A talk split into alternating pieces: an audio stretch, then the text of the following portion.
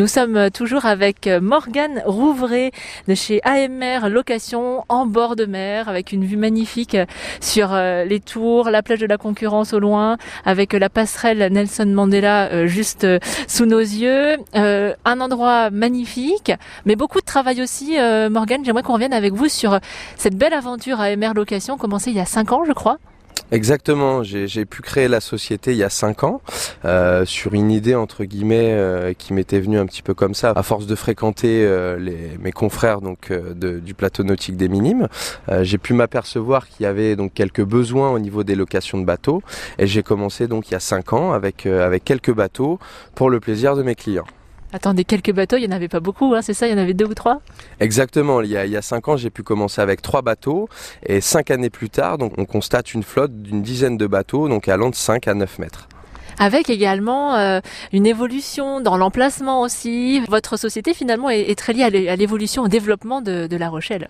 Exactement, grâce à la construction du nouveau port, euh, ça a pu désengorger un petit peu les places au niveau des bateaux qui étaient logés sur le secteur et on a pu se voir attribuer donc euh, un ponton sur lequel on a pu stationner donc déjà dans un premier temps tous nos bateaux de location et au fur et à mesure des années, on a pu créer l'activité donc jet ski, euh, flyboard et overboard.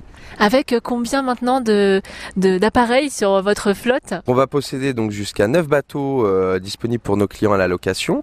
On va posséder aussi 6 machines jet ski, donc pour les randonnées.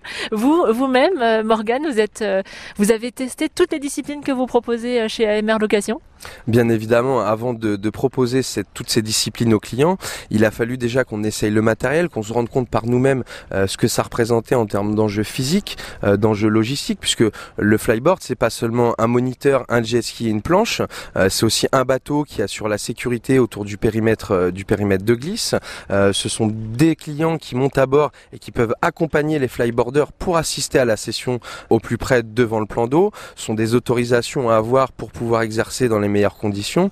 Donc en effet, il a bien évidemment fallu tester l'ensemble des activités pour les mettre en place. Celle que vous préférez euh, pratiquer, c'est laquelle? Étant surfeur, j'ai une petite préférence quand même pour l'overboard.